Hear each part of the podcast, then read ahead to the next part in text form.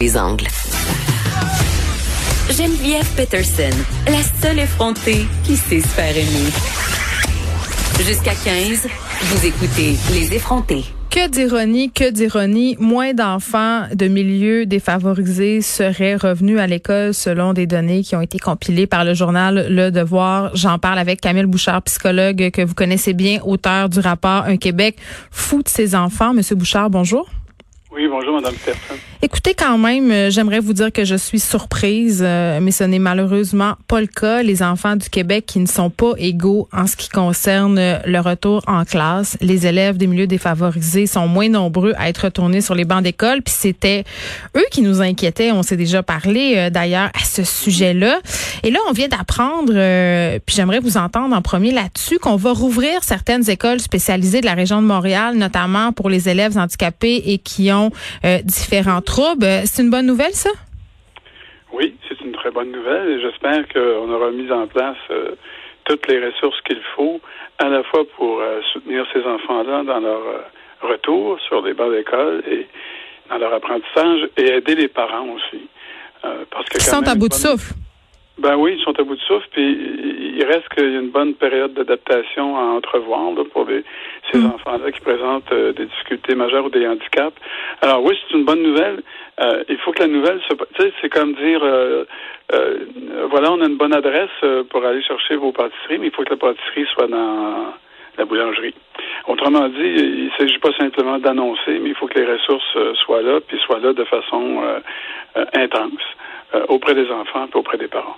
Puis, Monsieur Bouchard, quand même, euh, je dis que je suis pas surprise que les enfants des milieux défavorisés euh, ne soient pas au rendez-vous, mais une chose qui m'a surprise quand même, c'était le fait que les enfants favorisés, eux, sont à l'école en grand, grand nombre. J'aurais eu tendance à penser que les parents auraient voulu garder les enfants avec eux parce que justement, venant d'un milieu socio-économique plus privilégié, peut-être prennent d'autres types de décisions ou sont plus au fait de la situation. Ça, ça vous a surpris? ça? Non. Euh, de fait, c'est connu de, très longue date. Les, anthropologues euh, et américains et européens euh, ont très longuement et, très, très, très vigoureusement documenté ce phénomène-là. Les, parents de milieux favorisés ont, un air, se reconnaissent dans l'école. ils ont eu leur part de succès très souvent à l'école. Ils ont connu de merveilleux moments. Euh, ils se sont fait des amis là-bas. Euh, ils, ont connu le succès. Euh, ils ont connu ce que c'était que la reconnaissance de leurs compétences, etc. Et très souvent, les parents de milieux défavorisés maintiennent, alors qu'ils sont parents désormais de jeunes enfants, maintiennent des liens plus étroits avec l'école. Alors lorsque celle-ci réouvre, l'invitation est, plus plus accommodante pour eux, ils sont moins intimidés par l'école, plus familiers, euh, ils ont plus confiance que l'école va pouvoir faire quelque chose pour leur enfant. Hmm. Euh, ils mesurent tout ce que euh, l'école peut donner parce qu'ils sont plus à proximité de l'école. Mais c'est tellement intéressant ce que vous dites. C'est comme s'il y aurait un certain stigma par rapport à l'école dans certaines familles, au fond. Ben, c'est-à-dire qu'il y a beaucoup de parents, ben pas tous, là, puis il faut faire attention. Il ne faut pas, faire d'amalgame, là. C'est important aussi de le dire. Non, non, exactement. Mais, mais il y a plus de parents de milieux défavorisés qui se méfient de l'école euh, parce qu'ils ont euh, ils l'ont ils l'ont connu euh, dans son aspect le plus négatif souvent, le rejet, hmm. l'échec répété, quelquefois la honte, la gêne de ne pas être habillé comme les autres, de ne pas avoir accès aux mêmes ressources. Présentement, là, entre, c'est pas un secret pour personne, euh, avoir un équipement euh, numérique à la maison, ben il y, a plus d'enfants de milieux défavorisés qui n'ont pas accès euh, à, des, à des ordinateurs qui ont de l'allure pour pouvoir suivre des programmes à distance. Ils sont pas non plus encadrés aussi de, façon aussi compétente par des parents qui, sont plus facilement perdus dans le programme scolaire en milieu défavorisé, en milieu sous-scolarisé que dans le milieu favorisé. Alors, ça, c'est un secret de polichinelle. Tout le monde sait ça. Et tout le monde sait ça depuis fort longtemps. Mais les gens veulent pas trop en parler euh, parce que justement, euh, c'est comme un peu entretenir le préjugé à propos des gens qui sont pauvres. Tu sais, je pense que je c'est un peu pour ça, il y a une certaine gêne à, dire les choses comme elles sont finalement. Oui, mais ce qu'il faut condamner, c'est pas les gens qui sont pauvres, c'est la pauvreté. Exact. C'est l'environnement dans lequel ces personnes-là se sont retrouvées très souvent étant jeunes et, qu'ils ont dû et, et qu'on très souvent essayé euh, de s'en sortir sans, sans pouvoir le faire pour certains d'entre eux.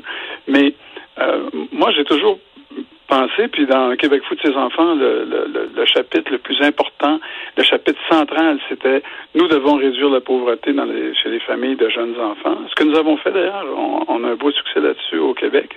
Mais il nous reste trop de familles vulnérables encore et trop de familles euh, à statut précaire euh, dans l'environnement, euh, dans, dans, notre, dans notre sur le territoire québécois. Ça c'est sûr. Bon, écoutez.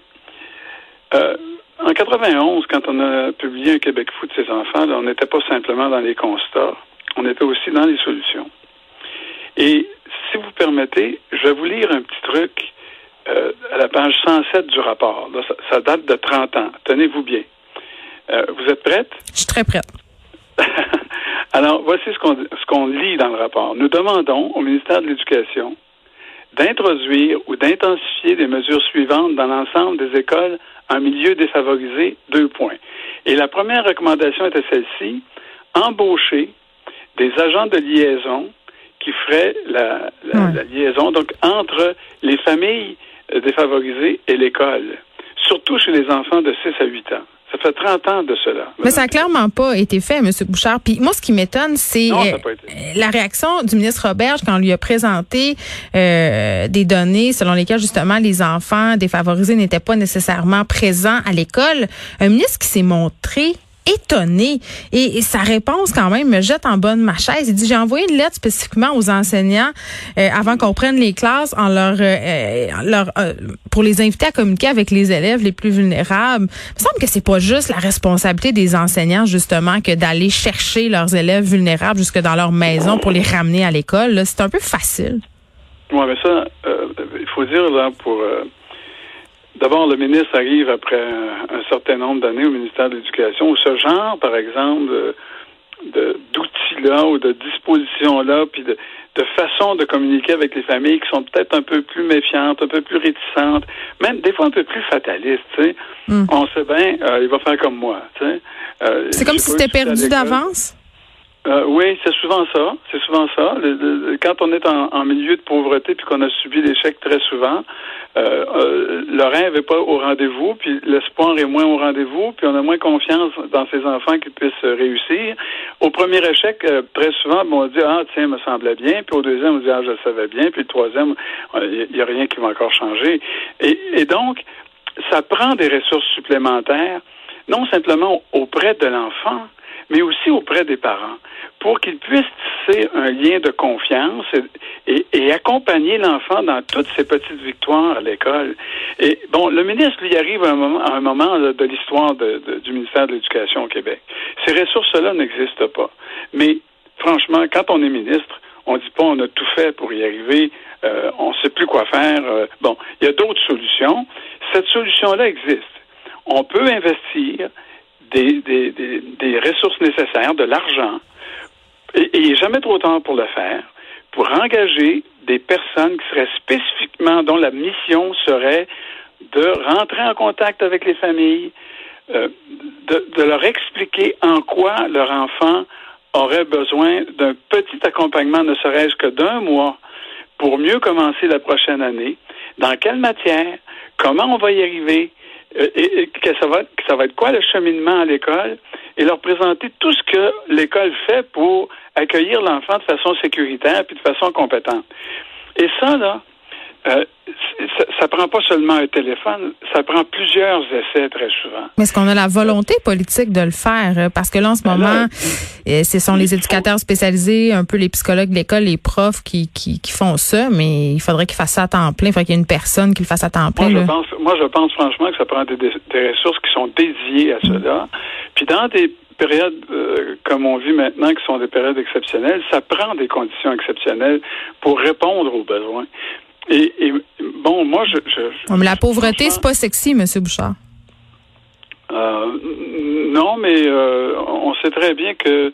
Ben, D'abord, on est la juridiction d'Amérique du Nord où on a fait le plus de gains en termes de, de, diminution de la pauvreté durant les 25 dernières années là, chez les enfants.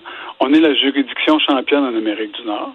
Puis on le fait par on le fait de toutes sortes de façons, mais la, la façon la plus radicale, c'était celle de donner accès au marché du travail à des milliers et des milliers de femmes qui, qui sans les services de garde de tarifs réduits, ne seraient pas arrivés.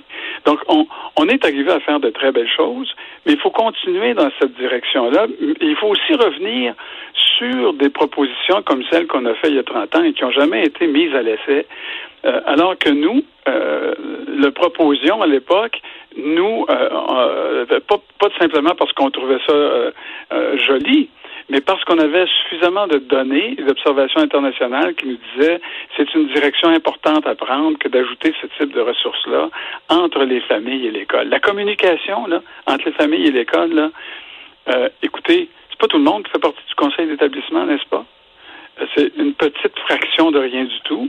Ensuite, vous avez des gens qui sont qui sont plus à l'aise avec les l'autorité scolaire, qui sont plus à l'aise envers l'environnement. Ben même pour nous là, ces gens-là, parce que j'estime quand même que je fais partie des gens privilégiés qui ont de l'éducation, recevoir euh, tout ce conglomérat de courriels de l'école, ça peut devenir euh, un peu, comment dire, euh, envahissant, c'est pas le bon mot, c'est difficile de s'y retrouver. Donc j'imagine pas pour des personnes qui ont des, un des difficultés de lecture, peut-être un manque d'éducation, puis aussi une réticence, comme vous venez de le mentionner.